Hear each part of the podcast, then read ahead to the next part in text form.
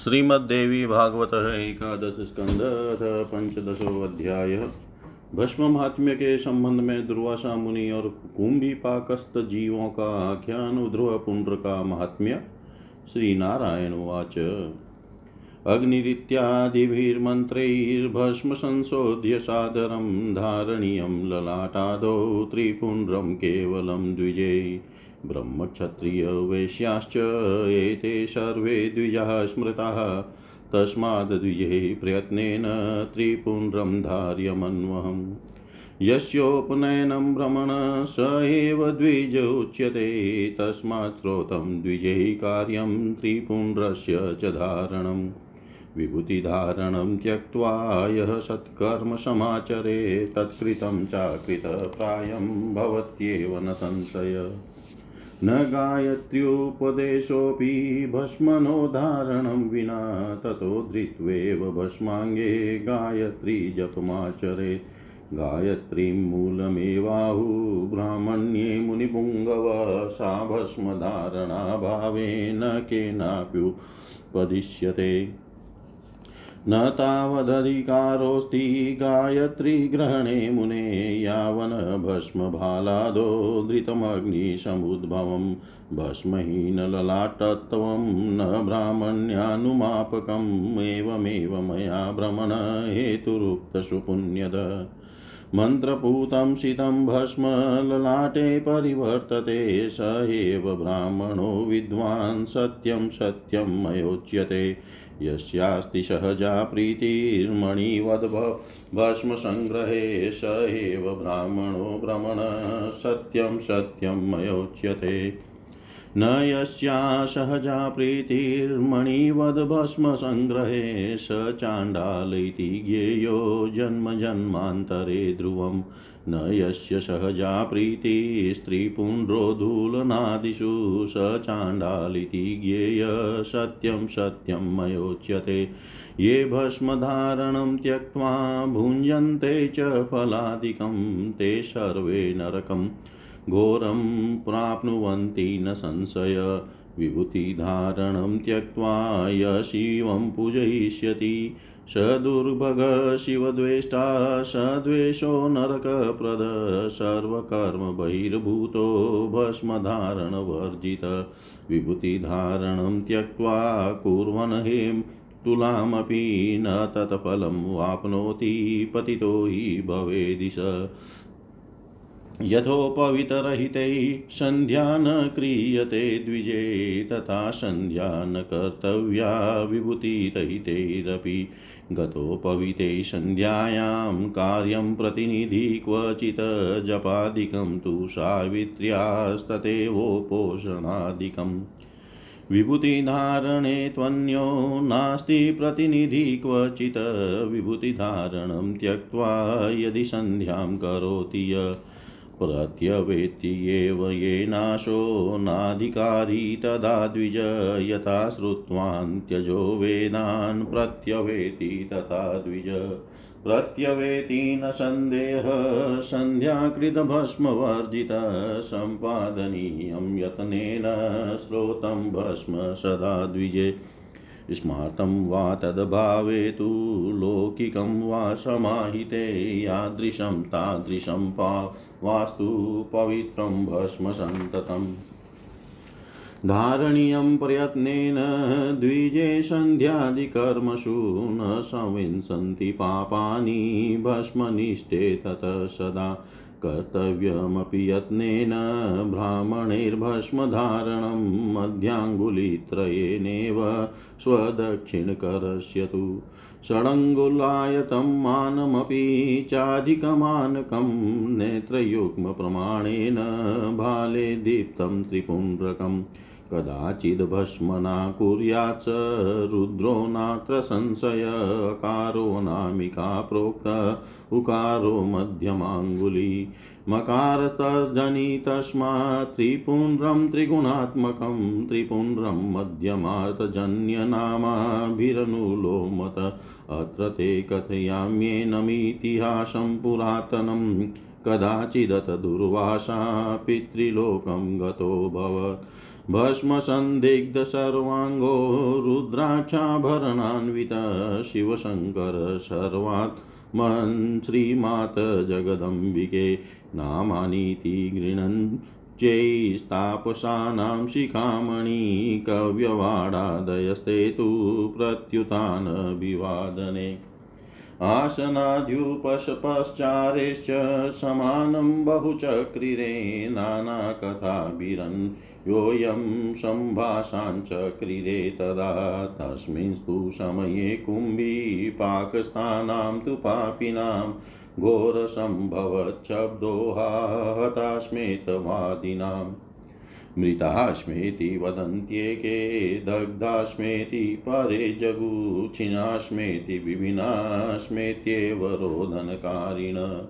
श्रुत्वा तं करुणं शब्दं दुःखितो मुनिराङ्घदीपप्रच पितृनास्तास्तान् केषां शब्दोऽयमित्यपि तेषामूर्चुर्मुनवे यत्रे पुरी संयमनी परा वर्तते यमराडत्र पापिनां भोगदायक।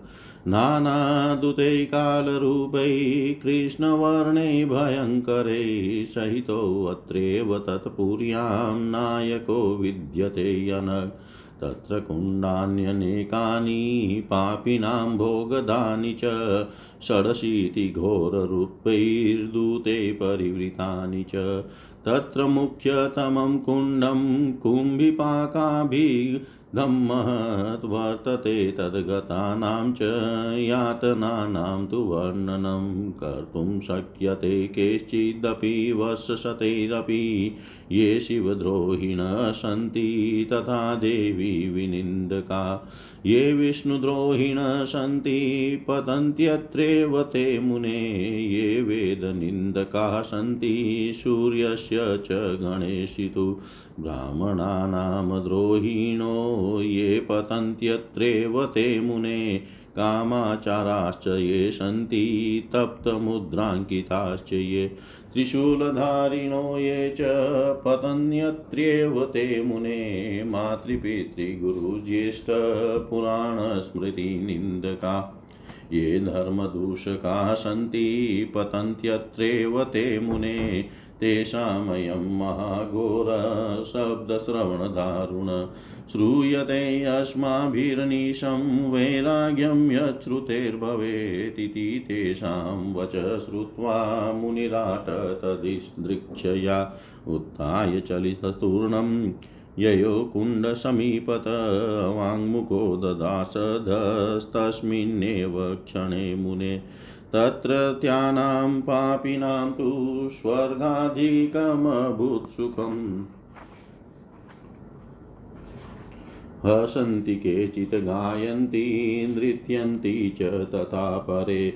परस्परं रमन्ते ते अप्युन्मताः सुखवर्धनात् मृदङ्गमूर्जा वीणा ढकादुन्दुभिनिष्वना समुद्भूतास्तु मधुरा पञ्चं स्वरभूषिता वसन्तवलीपुष्पाणां सुगन्धमरुतो ववु मुनिस्तु चकितो दृष्ट्वा यमदूताश्च विस्मिता। शीघ्रं ते कथयामाशुर्धर्मराजाय वेदिने। महाराज महाश्चर्यमधुनेवाभवद्विभो स्वर्गादप्यधिकं शोक्यं कुम्भिपाकस्तपापिना निमित्तं नेव जानीम कस्मादिदम् अभूद्विवो चकिताः स्म वयं सर्वे प्राप्तादेव त्वदन्तिकम् निशम्य दूतवाणीं तां धर्मराटशीघ्रमुत्थित महामहिषमारूढो ययो ते यत्र पापिन। तां वा तां प्रेषयामाश दूतद्वारामरावतीम् श्रुत्वा तां देवराजोऽपि प्राप्तो देवगणेशः। ब्रह्मलोकात् पद्मजोऽपि वैकुण्ठाद्विष्टरस्रवा ततलोकाच्च दिक्पाला समाजग्मुर्गणेशः।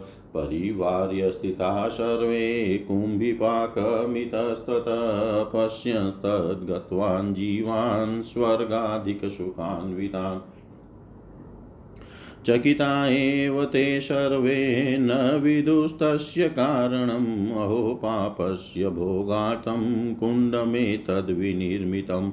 तत्र सौख्यं यदा जातं, तदा पापा तु किं भयम्? उच्छिन्ना वेदमर्यादा परमेश कृता कथम् भगवान् स्वस्य सङ्कल्पं वितथं कृतवान् कथम्? आश्चर्यमेतदाश्चर्यमेतदित्येव भाषिण।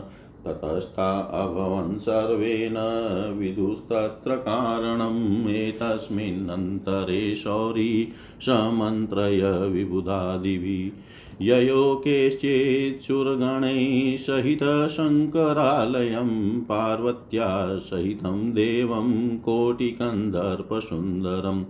रमणीयतमाङ्गं तं लावण्यखनिमद्भुतं, सदा षोडशवश्यं नानालङ्कारभूषितं नानागणैः परिवृतं लालयन्तं परां शिवां ददश चन्द्रमौलिं स चतुर्वेदं ननामः, वृत्तान्तं कथयामास, चमत्कृतमतिस्फुटम् एतस्य कारणं देव न जानीम कथञ्चन। वद तत्कारणं देव सर्वज्ञोऽसि यत् प्रभो। विष्णुवाक्यं तदा श्रुत्वा प्रसन्नमुखपङ्कज उवाच मधुरं वाक्यं, मेघगम्भीरया गिरा। शृणु विष्णो तनिमितं नाश्चर्यं त्वत्र विद्यते।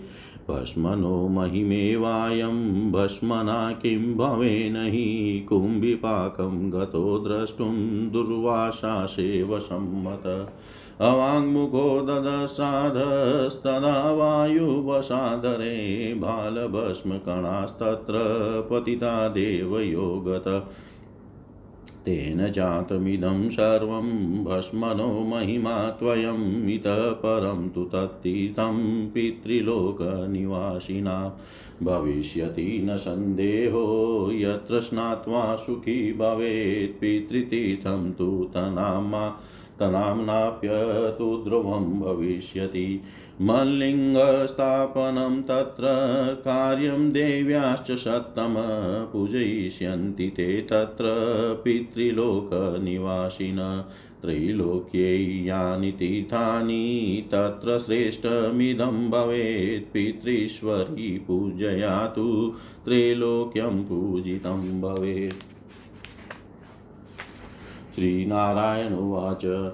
इति देववचः श्रुत्वा देवं मूर्ना प्रणम्य च तदनुज्ञां समादाय ययो देवान्तिकं हरि। तत्सर्वं कथयामाश कारणं शङ्करोदितं। साधु साध्विति ते प्रोचुरमरामौलिर्चालने संसौ संस संसशूर्भस्ममात्म्यं हरिब्रह्मादयसुरा पितरश्चेव सन्तुष्टास्तीर्थलाभात् परन्तप ततीततीरे लिङ्गं च देव्या मूर्तिं यथाविधि स्थापयामा शुरमरा पूजयामाशुरन्वहम् तत्र ये प्राणिनोऽभुवन् पापभोगात्मास्थिता ते विमानं समारुह्यं गता कैलासमण्डलम्। नाम्ना भद्रगणास्ते तु वसन्त्यध्यापि तत्र हि पुनश्च दूरदेशे तु कुम्भिपाको विनिर्मित निरुधं सेवगमनं देवेस्तत्र तु तदिदिनातिथि ते सर्वमाख्यातं भस्ममात्म्यमुत्तमं। नाथ परतरं किञ्चिदधिकं विद्यते मुने उद्रपुण्ड्रविधिं चेवाप्यधिकारी विभेदत प्रवक्ष्ये मुनिशार्दूल वैष्णवागमलोकनातुद्रपुण्ड्रप्रमाणानि दिव्यान्यङ्गुलिवेदत, वर्णाभिमन्त्रदेवाश्च प्रवक्ष्यामि फलानि च पर्वताग्रे नदीतीरे शिवक्षेत्रे विशेषत। सिन्धुतीरे च वल्मीके तुलसीमूलमाश्रिते मृदयेतास्तु सङ्ग्रायां वर्जयेदन्यमृत्तिका श्यामं शान्तिकरं प्रोक्तं रक्तं वश्यकरं भवेत्, श्रीकरं पीतमित्याहुधर्मदं श्वेतमुच्यते। अङ्गुष्ठपुष्टिद प्रोक्तो मध्यमायुष्करी भवेत्, अनामिकानन्दा नित्यं मुक्तिदा च प्रदेशिनी। एतेरङ्गुलीभेदेस्तु कार्येण नखे स्पशे वति दीपावलीकृतिं वेणुपत्राकृतिं तथा पद्मस्य मुकलाकारं तथा कुर्यात् प्रयत्नत मतस्य कुर्माकृतिं वापि शङ्खाकारं ततः परं दशाङ्गुलिप्रमाणं तु उत्तमोत्तममुच्यते नवाङ्गुलं मध्यमं स्यादष्टाङ्गुलमतः परम् सप्तषट्पञ्चभिपुण्ड्रं मध्यमं त्रिविधं स्मृतं चतुस्त्रिद्वयङ्गुलैः पुण्ड्रं कनिष्ठं त्रिविधं भवेत्। ललाटे केशवं विद्यान्नारायणमतोदरे माधवं हृदि विन्यस्य गोविन्दं कण्ठकूपके उदरे दक्षिणे पार्श्वे विष्णुरित्यभिधीयते तत्पार्श्वबाहुमध्ये च मधुसूदनमेव च। त्रिविक्रं कर्णदेशे वामकुक्षौ तु वामनं, श्रीधरं बाहुके वामे ऋषिकेशं तु कर्णके। पृष्ठे च पद्मनाभं तु ककुदामोदरं स्मरे द्वादशेतानि नामानि वासुदेवेति मूर्धनि। पूजाकाले च होमे च सायं प्रातः समाहित नाम्ना नाम नामान्युचार्य विधिना धार्ये दुर्ध्वपुण्ड्रकम् अशुचिर्वाप्यानाचारो मनसा पापमाचरेत् शुचिरेव भवे नित्यं निपुण्राङ्कितो नर। ऊर्ध्वपुण्ड्रधरो मत्र्यो म्रियते यत्र कुत्रचित् स्वापाकोऽपि विमानस्थो मम लोके महीयते।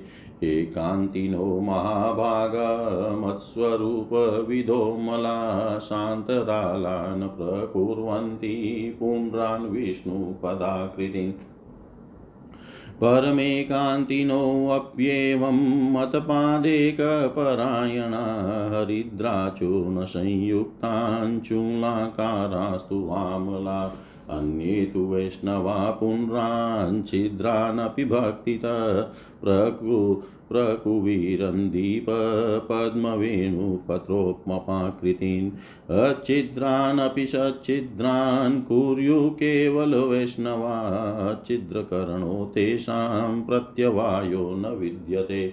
एकान्तिनां प्रपन्नानां परमेकान्तिनामपि अच्छिद्रपुण्ड्राकरणे प्रत्यवायो महान् भवेत्। ऊर्ध्वपुण्ड्रं तु य कुर्यादण्डाकारं तु शोभनं, मध्ये क्षिद्रं वैष्णवाश्च नमोऽन्ते केशवादिभिः विमलान्युद्रवपुण्ड्राणि शान्तराणानि यो नर करोति विपुलं तत्र मन्दिरं मे करोति स। ऊर्ध्वपुण्ड्रस्य मध्ये तु विशालेषु मनोहरे लक्ष्म्या साकं सासीनो रमते विष्णुरव्यय। निरन्तरालं यः कुर्यादुद्ध्रवपुण्ड्रं द्विजादम। स हि तत्र स्थितं विष्णुं श्रियं चेव व्यपोहति। अच्छिद्रमुद्रपुण्ड्रं तु यः करोति विमूढधी स पर्यायेण तानेति नरकानेकविंशतितम्। ऋजूनिस्फुटपार्श्वानि शान्तरालानि विन्यसेतुध्वपुण्ड्राणि दण्डाब्जी दीपमत्सहानि निभानि च शिखोपवितवद्धार्यम् उद्ध्वपुण्ड्रं द्विजेन च विना कृताश्च द्विपला क्रिया सर्वा महामुने तस्मात् सर्वेषु कार्येषु कार्यं विप्रस्य धीमत उद्ध्वपुण्ड्रं त्रिशूलं च वर्तुलं चतुरस्त्रकम् अर्धचन्द्रादिकं लिङ्गं वेदनिष्ठो न धारये जन्मना लब्धजातिस्तु वेदपन्थानमाश्रित। पुनरान्तरं ब्रह्माद्वापि ललाटिनेव धारयेत्ख्यातिकान्त्यादिसिद्ध्यर्थं चापि विष्णवगा विष्णवागमादिषु। स्थितं पुनरान्तरं नेव धारयेद्वेदिको जन तिर्यक त्र्यत्र पुण्ड्रं सन्त्यज्य स्रोतं कथमपि भ्रमा ललाटे भस्मना त्र्यक त्रिपुण्ड्रस्य च धारणं विना पुण्ड्रान्तरं मोहाद्धारयन्नारकी भवेत्। वेदमार्गे कनिष्ठस्तु मोहेनाप्यङ्कितो यदि पतये पतत्येव न सन्देहस्तथा पुनरान्तरादपि नाङ्कनं विग्रहे कुर्याद्वेदमार्गं समाश्रितस्रोतधर्मे कनिष्ठानां लिङ्गं तु स्रोतमेव हि अश्रोतधर्मनिष्ठानां श्रोतं लिङ्गमिरितम देवता वेदसिद्धायासतासां लिङ्गं लिङ्गं तु वेदिकम्। अश्रोततन्त्रनिष्ठायास्तासां श्रोतमेव हि वेदसिद्धो महादेव। साक्षात् संसारमोचक। भक्तानामुपकाराय श्रोतं लिङ्गं ददाति च वेदसिद्धस्य विष्णोश्च। श्रोतं लिङ्गं न चेतरत् प्रादुर्भावविशेषाणामपि तस्य तदेव हि। श्रोतं लिङ्गं तु विज्ञेय त्रिपुण्ड्रोदुलनादिकम्। अश्रोतमुद्रवपुण्ड्रादीनेव तिर्यक्त्रिपुण्ड्रकं वेदमार्गे कनिष्ठानां वेदोक्तेनेव वत्मना ललाटे भस्मना तिर्यकत्रिपुण्ड्रं धार्यमेव हि। यस्तु नारायणं देवं प्रपन्नपरमं पदं धारयेत् सर्वदा शूलं। ललाटे गन्धवारिणा धार्येत् सर्वदा शूलं। ललाटे गन्धवारिणा। श्री नारायण बोले द्विजों को अग्नि रीति भस्म आदि मंत्रों से भस्म को श्रद्धा पूर्वक शुद्ध करके अपने ललाट आदि पर त्रिपुंड रूप में धारण करना चाहिए। ब्राह्मण, क्षत्रिय तथा वैश्य, ये सब द्विज कहे गए हैं, अतः द्विजों को प्रतिदिन प्रयत्न पूर्वक त्रिपुंड धारण करना चाहिए। हे ब्राह्मण, जिसका उपनयन हो गया हो, उसी को द्विज कहा जाता है। अतः द्विजों को श्रुति हुई त्रिपुंड धारण करना चाहिए। जो मनुष्य भस्म धारण का त्याग करके कुछ भी सत्कृत्य करता है, उसका सब कुछ किया हुआ न किए के बराबर हो जाता है, इसमें संदेह नहीं है। बिना भस्म धारण किए गायत्री मंत्र का उपदेश सार्थक नहीं होता तो अपने शरीर में भस्म लगाकर ही गायत्री जप करना चाहिए। हे मुनिश्रेष्ठ गायत्र, को ही ब्राह्मणत्व का मूल कहा गया है। भस्म धारण न करने पर कोई भी उस गायत्री का उपदेश देने का अधिकारी नहीं हो सकता है।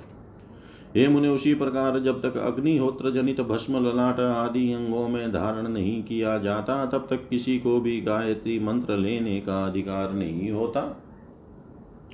किसी के भस्म रहित ललाट से उसके ब्राह्मणत्व का अनुमान नहीं किया जा सकता है। इसलिए हे ब्राह्मण, मैंने भस्म को अत्यंत पुण्यदायक हेतु बतलाया है। जिसके ललाट पर मंत्र से पवित्र किया गया श्वेत भस्म विद्यमान रहता है, वस्तुतः वही विद्वान ब्राह्मण है, ऐसा मैं सत्य कह रहा हूँ। हे ब्रह्मण मणि संग्रह करने की भांति भस्म संग्रह करने में जिसकी स्वाभाविक प्रीति रहती है, वस्तुतः वही ब्राह्मण है, ऐसा मैं सत्य कह रहा हूँ।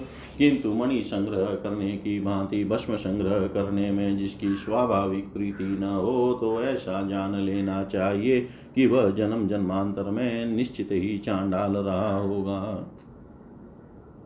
त्रिपुंड्र धारण तथा भस्मोधुलन आदि में जिसकी सहज निष्ठा नहीं होती, उसे चांडाल समझना चाहिए। ऐसा मैं सत्य कह रहा हूँ। जो लोग भस्म धारण का त्याग करके फल आदि का भक्षण करते हैं, वे सब घोर नरक को प्राप्त होते हैं। इसमें संदेह नहीं है। विभूति धारण का त्याग करके जो शिव की पूजा करता है, वह भाग्य इन शिव से द्वेष करने वाला होता है और वह द्वेष उसके लिए नरक प्रदायक होता है। भस्म न धारण करने वाला मनुष्य सभी प्रकार के कर्मों का अनधिकारी होता है। विभूति धारण का त्याग करके स्वर्ण का तूला दान करने वाला भी उस दान का फल प्राप्त नहीं कर पाता और वह अपने धर्म से भ्रष्ट हो जाता है। जिस प्रकार यज्ञोपवित से विहीन द्विज संध्या नहीं करते, उसी प्रकार भस्म विहीन रहने पर भी द्विजों को संध्या नहीं करनी चाहिए।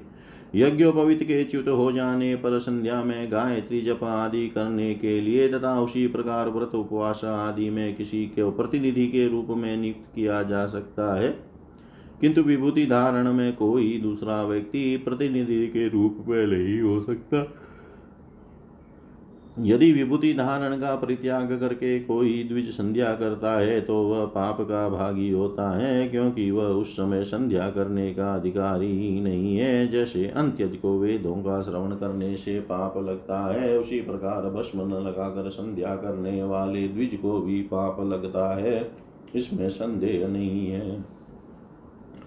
द्विजों को सदैव यत्न पूर्वक श्रोताग्निजन्य या स्मार्त अग्निजन्य भस्म अथवा उनके अभाव में लौकिक अग्निजन्य भस्म ही अत्यंत समाहित चित होकर धारण करना चाहिए। भस्म चाहे जैसा हो, वह सदा पवित्र होता है। अतः द्विज को चाहिए कि वे संध्या आदि कर्मों में उसे प्रयत्न के साथ धारण करे। भस्मनिष्ठ मनुष्य में पाप प्रविष्ट नहीं हो सकते। अतः ब्राह्मणों को यत्न पूर्वक सदा भस्म धारण कर किए रहना चाहिए।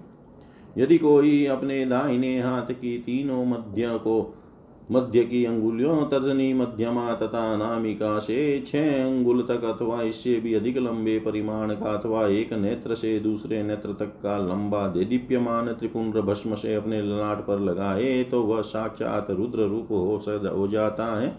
इसमें संदेह नहीं है। अनामिका अंगुली को आकार मध्यमा को उकार तथा तर्जनी को मकार कहा गया है। अतएव त्रिपुंड त्रिगुणात्मक तर्जनी मध्यमा और अनामिका अंगुलियों से अनुलोम क्रम से त्रिपुंड धारण करना चाहिए। इस संबंध में आपसे एक प्राचीन इतिहास का वर्णन कर रहा हूँ। किसी समय तपस्वियों के शिरोमणि ऋषि दुर्वासा अपने सर्वांग में भस्म धारण किए हुए तथा रुद्राक्ष के आभूषण पहने हुए हे शिव, हे शंकर, हे सर्वात्मन, हे श्री माता हे जगदम्बिके इन नामों का उच्च स्वर से उच्चारण करते हुए पितृलोक गए हुए थे। उन्हें देख कर कव्यवाट अनल सोम, यम अर्यमा अग्निस्वाता सोम प। आदि पितरों ने उठकर अभिवादन के द्वारा तथा आसन आदि उपचारों से उनका अत्यधिक सम्मान किया। तब वे अनेक प्रकार की कथाओं के माध्यम से परस्पर वार्तालाप करने लगे। उसी समय कुंभी पाक नरक में पड़े हुए पापियों का भयंकर चित्कार हुआ। हाय, हम लोग मारे जा रहे हैं। वे ऐसा बोल रहे थे, उनमें कुछ चिल्ला रहे थे। हम मर गए, दूसरे कह रहे थे, हम जल गए, कुछ चित्कार कर रहे थे, हम कट गए। तथा कुछ चिल्ला रहे थे, हम छेदे जा रहे हैं। इस प्रकार कहकर वे रुदन कर रहे थे। वह करुण क्रंदन सुनकर मुनिराज दुर्वासा के मन में बड़ी व्यथा हुई और उन्होंने उन पितृदेवों से पूछा कि यह किन लोगों की ध्वनि है। तब उन पितृदेवों ने कहा, हे मुने, यहीं पर संयमनी नामक एक विशाल पूरी है। यहाँ पापियों को उनके कर्मों का भोग प्रदान करने वाले यमराज रहते हैं। हे अनग साक्षात काल स्वरूप तथा कृष्ण वर्ण वाले अनेक भयानक दूतों के साथ यमराज उस पुरी में स्वामी के रूप में निवास करते हैं। उस पुरी में पापियों को उनके कुकर्म का भोग प्रदान करने वाले छियासी कुंड हैं, जो भयंकर रूप वाले दूतों से सदा घिरे रहते हैं। उनमें सबसे मुख्य कुंभिपाक नामक एक विशाल कुंड है। उस नरक कुंड में मिलने वाली यातनाओं का वर्णन कोई भी सैकड़ों वर्षों में भी नहीं कर सकता। हे मुने, जो शिव तथा विष्णु के द्रोही हैं और जो, और देवी के निंदक हैं, वे लोग इसी कुंड में गिरते हैं। जो वेद के निंदक हैं, एवं सूर्य गणेश तथा ब्राह्मणों के द्रोही हैं, हे मुने, वे लोग इसी न, इसी कुंड में गिरते हैं। जो लोग स्वेच्छाचारी हैं तथा जो तप्त मुद्रा से अंकित है तथा जो त्रिशूल धारण करते हैं, हे मुने, वे इसी कुंभी पाक नरक में गिरते, नरक कुंड में गिरते हैं। जो लोग माता पिता गुरु श्रेष्ठ जल, पुराणों तथा स्मृतियों के निंदक हैं और धर्म को दूषित करने वाले हैं मुने, वे लोग इसी कुंड में पड़ते हैं। ये मुने, सुनने में अत्यंत दारुण तथा महाभयानक यह ध्वनि उन्हीं लोगों की है। हम लोग यह ध्वनि नित्य सुनते रहते हैं, जिसके सुनने से वैराग्य उत्पन्न हो जाता है। उन पितृगणों की यह बात सुनकर मुनिश्रेष्ठ दुर्वासा उन पापियों को देखने की इच्छा से वहाँ से उठकर चल दिए और शीघ्र ही कुंभी पाक नरक कुंड के पास पहुँच गए। श्री नारायण कहते हैं, मुने मुख झुकाकर जब दुर्वासा मुनि नीचे की ओर देखने लगे, उसी समय उस कुंड में स्थित पापियों को स्वर्ग से भी अधिक सुख का अनुभव होने लगा। उनमें से कुछ हंसने लगे कुछ गाने लगे तथा कुछ नाचने लगे। सुख वृद्धि के कारण उन्मत होकर वे परस्पर कीड़ा कर, क्रीड़ा करने लगे। मृदंग सूरज वीणा ढक्का तथा दुंदुबी के कोयल सदृश पंचम स्वर से युक्त मधुर ध्वनिया उत्तम उत्पन्न होने लगी और वासंती लता के पुष्पों के संपर्क से सुगंधित हवाएँ बहने लगी। यह देखकर मुनि दुर्वासा आश्चर्यचकित हो गए। और यमदूत भी अत्यंत विस्मय में पड़ गए। वे यमदूत सर्वज्ञ धर्मराज के पास शीघ्र पहुंचकर उन, उनसे कहने लगे हे महाराज हे विभो अभी अभी एक अत्यंत आश्चर्यजनक घटना घटी है। कुंभी पाक में स्थित पापियों को स्वर्ग से भी अधिक सुख प्राप्त हो रहा है। हे विभो यह कैसे हो गया? इसका कारण हम नहीं जानते। हे देव इस घटना से हम सभी लोग चकित हैं और आपके पास आए हुए हैं। दूतों की वह बात सुनकर धर्मराज शीघ्र ही उठ खड़े हुए और वे विशाल महिष पर आरूढ़ होकर उस कुंभी पाक नर कुंड के लिए प्रस्थित हुए, जहाँ वे पापी पड़े हुए थे। उन्होंने अपने दूतों द्वारा वह संदेश अमरावती इंद्रपुरी में भेज दिया। उस संदेश को सुनकर देवराज इंद्र भी देवताओं के साथ वहाँ आ गए। इसी प्रकार ब्रह्मलोक से ब्रह्मा, वैकुंठ लोक से विष्णु तथा अपने अपने लोकों से समस्त दिक्पाल अपने गणों सहित वहाँ आ गए। वे सभी कुंभी पाक को इधर उधर से घेर कर खड़े हो गए। उन्होंने वहाँ पर स्थित जीवों को स्वर्ग से भी अधिक सुखी देगा विस्मय में पड़े हुए वे सभी देवता उसका कारण नहीं जान पाए। वे कहने लगे, हो, यह कुंड तो पाप भोग के निमित्त है। जब यहाँ पर ऐसा सुख प्राप्त हो रहा है तो फिर लोगों को पाप से क्या भय रहेगा? परमेश्वर के द्वारा बनाई गई वेद मर्यादा कैसे विनष्ट हो गई? भगवान ने अपने ही संकल्प को मिथ्या कैसे कर दिया? यह तो आश्चर्य है, यह तो आश्चर्य है। ऐसा कहते हुए वे सभी देवता उदास हो गए। वे उस घटना का कारण नहीं जान सके। इसी बीच भगवान विष्णु देवताओं आदि से मंत्रणा करके कुछ देवगणों के साथ शंकर जी के निवास स्थान पर गए। वहाँ पर उन्होंने पार्वती के साथ विराजमान करोड़ों कामदेव के समान सुंदर परम रमणीय अंगों वाले लावण्य की खान अद्भुत सदा सदा सोलह वर्ष की अवस्था वाले अनेक विध अलंकारों से सुशोभित विविध गणों से गिरे हुए तथा पराशिव का शिवा को प्रमुदित करते हुए चतुर्वेद स्वरूप चंद्रशेखर भगवान शिव को देखा और उन्हें प्रणाम किया। तत्पश्चात उन्होंने अत्यंत स्पष्ट वाणी में उस आश्चर्यजनक घटना को बताया, हे देव, हम इस घटना का कुछ भी कारण नहीं समझ पा रहे हैं। हे देव, इसका जो कारण हो उसे आप बताइए, क्योंकि ये प्रभु आप सर्वज्ञ हैं। तब विष्णु का कथन सुनकर प्रसन्न मुखार बिंद वाले भगवान शिव ने मेघ के समान गंभीर वाणी में यह मधुर वचन कहा, हे विष्णु, उसका कारण सुनिए। इस विषय में कोई आश्चर्य नहीं है। यह भस्म की महिमा है। भस्म से क्या नहीं हो सकता है? शेव सम्मत होकर अर्थात भस्म तथा त्रिपुंड आदि धारण करके दुर्वासा मुनि कुंभी पाक देखने गए थे। हे हरे, वे मुख झुकाकर नीचे की ओर देखने लगे, तभी उनके ललाट पर स्थित भस्म के कुछ कण देव योग से वायु के प्रभाव से उस कुंड में गिर पड़े। उसी से यह सारी घटना हुई है, यह तो भस्म की ही महिमा है। अब से यह कुंभी पाक पितृलोक में निवास करने वालों के लिए तीर्थ बन जाएगा, जिसमें स्नान करके सुख प्राप्त होगा, इसमें संदेह नहीं है। आज से उन्हीं के नाम से यह पितृतीर्थ नाम वाला होगा। हे श्रेष्ठा, वहाँ पर आप मेरे, वहाँ पर मेरे लिंग तथा देवी की मूर्ति स्थापना करें, जिससे पितृलोक में रहने वाले हमारी पूजा कर सकें। तीनों लोकों में जितने तीर्थ है, उनसे यह श्रेष्ठ तीर्थ होगा। वहाँ पर स्थापित पितृश्वरी को की, पितृश्वरी की पूजा मात्र से तीनों लोकों की पूजा हो जाएगी। श्री नारायण बोले, हे नारद महादेव जी का यह महादेव जी की यह बात सुनकर विष्णु जी ने सिर झुकाकर उन्हें प्रणाम किया और उनसे आज्ञा लेकर वे देवताओं के पास चले गए। वहाँ पहुंचकर भगवान विष्णु ने शंकर जी द्वारा बताई गई समस्त बातें उनसे कही, जिस पर वे सभी देवता सिर हिलाकर, साधु साधु, ऐसा कहने लगे।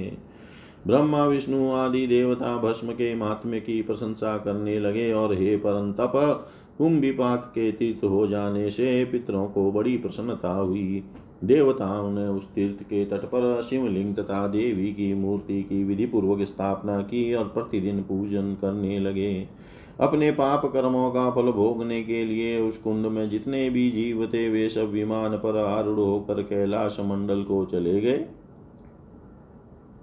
वे इस समय भी वहाँ भद्रगण नाम से निवास करते हैं और फिर वहाँ से दूर अन्य स्थान पर कुंभिपाक निर्मित हुआ और उसी दिन से देवताओं ने भस्म तथा त्रिपुंड्रधारी शैवों का कुंभिपाक नरक कुंड जाना निरुद्ध कर दिया। इस प्रकार मैंने आपसे भस्म के उत्तम महात्म्य का सारा वर्णन कर दिया। हे मुने, इस भस्म से बढ़कर अब अन्य कुछ भी नहीं है। हे मुनि शार्दुल वैष्णव शास्त्रों के अवलोकन से प्राप्त ज्ञान के अनुसार अब अधिकार भेद से उध्रव पुण्ड की विधि का भी वर्णन करूँगा। हे मुने अंगुली के नाम से दिव्य उध्रव पुण्ड के पुण्र के प्रमाण, उसके रंग, उसके मंत्र, उसके देवता तथा उसके फलों का वर्णन करूँगा। इसके लिए पर्वत की चोटी, नदी के तट, विशेष रूप से शिव क्षेत्र, समुद्र के तट वलमिक बाम्बी और तुलसी के वृक्ष की जड़ इन्हीं स्थानों की मिट्टियों को लेना चाहिए। इसकी अतिरिक्त अन्य मिट्टियाँ नहीं लेनी चाहिए।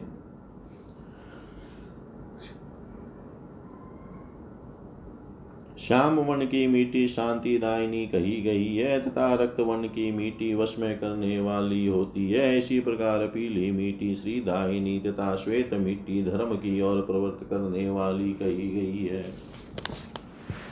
अंगूठा पुष्टि देने वाला कहा गया है मध्यमा अंगुली आयु प्रदान करने वाली है अनामिका नित्य अन्न देने वाली तथा तर्जनी मुक्तिदायिनी कही गई है। अंगुली भेद से इन्हीं से ही उद्रव पुंड लगाए तथा लगाते समय नखों से स्पर्श न करे। दीपक की बत्ती की चो, लोको लौ के आकार का, बाँस के पत्ते के आकार का, कमल की कली के आकृति का, मत्स्य के आकार का, कछुए के आकार का, अथवा शंख के आकार का ध्रुव प्रयत्न पूर्वक धारण करना चाहिए। दस अंगुल परिमाण वाला पुण्ड उत्तम कोटि में कहा जा, उत्तम कोटि में उत्तम कहा जाता है। नौ अंगुल परिमाण वाला उद्रपुंड उत्तम कोटि में मध्यम तथा आठ अंगुल परम परिमाण वाला उद्रव पुण्र उत्तम कोटि में कनिष्ठ होता है।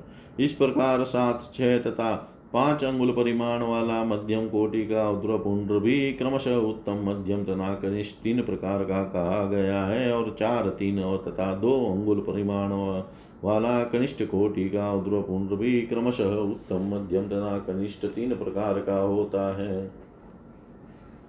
ललाट के पुंड्र को केशव उदर के पुंड्र को नारायण हृदय के पुंड्र को माधव तथा कंठ के कंठ के पुंड्र को गोविंद जानना चाहिए उदर के दाहिने पार्श्व में धारित पुंड्र को विष्णु कहा जाता है उदर के वाम पार्श्व में पुंड्र को मधुसूदन कर्ण देश के उध्रव पुंड्र को त्रिविक्रम वाम कुक्षी के उध्रव पुंड्र को वामन बाएँ बाहु के उध्रव पुंड्र को श्रीधर दाहिने कान के उध्रव पुंड्र को ऋषिके पीठ के उध्रव पुंड्र को पद्मनाभ ककुद देश के उध्रव पुंड्र को दामोदर इन बारह नामों से तथा मूर्धा के उध्रव पुंड्र को वासुदेव के रूप में समझकर उन उन स्थानों पर उन उन देवताओं का स्मरण करना चाहिए इस प्रकार प्रातः कालीन तथा सायंकालीन पूजा पूजन तथा हवन समय शांत चित होकर इन नामों का उच्चारण करके विधि पूर्वक उद्र पुण्ड धारण करना चाहिए।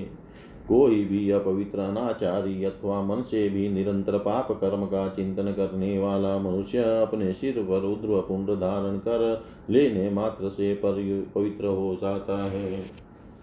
उद्रपुंड धारण करने वाले चांडाल मनुष्य की भी मृत्यु चाहे कहीं भी हो, वह विमान में स्थित होकर मेरे लोग पहुंचकर प्रतिष्ठा प्राप्त करता है। विशुद्ध आत्मा वाले तथा मेरे स्वरूप को जानने वाले महाभाग्यशाली एकांतिक वैष्णव जन भगवान विष्णु के चरण के आकार वाले तथा बीच में रिक्त स्थान से युक्त उद्रव पुंड धारण करते हैं, इसी प्रकार एकमात्र मेरे चरणों के प्रति परायणता रखने वाले परम एकांतिक भक्त निर्मल शूल की आकृति वाले उद्रव पुंड को हल्दी के चूर्ण से धारण करते हैं। अन्य वैष्णव जनों को भक्ति पूर्वक दीपक की बत्ती की तरह, कमल की तरह अथवा बाँस के पत्ते की आकृति के सदृश रेखाओं के मध्य रिक्त स्थान रहित पुण्र धारण करना चाहिए साधारण वैष्णव ग्रस्त अचित्र रेखाओं के बीच रिक्त स्थान से रहित अथवा सचित्र रेखाओं के बीच रिक्त स्थान युक्त कोई भी त्रिपुंड धारण कर सकते हैं। अच्छिद्र ध्रुव पुंड्र लगाने से उन्हें पाप नहीं लगता है, किंतु प्रपन्न एकांतिक तथा परम एकांतिक वैष्णवों को अचिद्र उद्र पुंड धारण करने पर महान पाप लगता है। जो वैष्णव दंड के, आकार के, सुंदर रेखाओं के बीच में रिक्त स्थान छोड़कर पूर्वोक्त केशव आदि के साथ नम जोड़कर विभिन्न अंगों में विमल उद्र पुंड धारण करता है, वह उन स्थानों पर मानो मेरा विशाल मंदिर ही बनाता हो। उद्रपुंड के मध्य विशाल तथा अत्यंत मनोहर रिक्त स्थान में शाश्वत विष्णु जी, लक्ष्मी जी के साथ विराजमान होकर आनंदित होते हैं। जो अधम द्विज रेखाओं के बीच में रिक्त स्थान पर छोड़े बिना उद्रव पुंड धारण करता है। वह उस स्थान पर विराजमान विष्णु तथा लक्ष्मी का तिरस्कार करता है।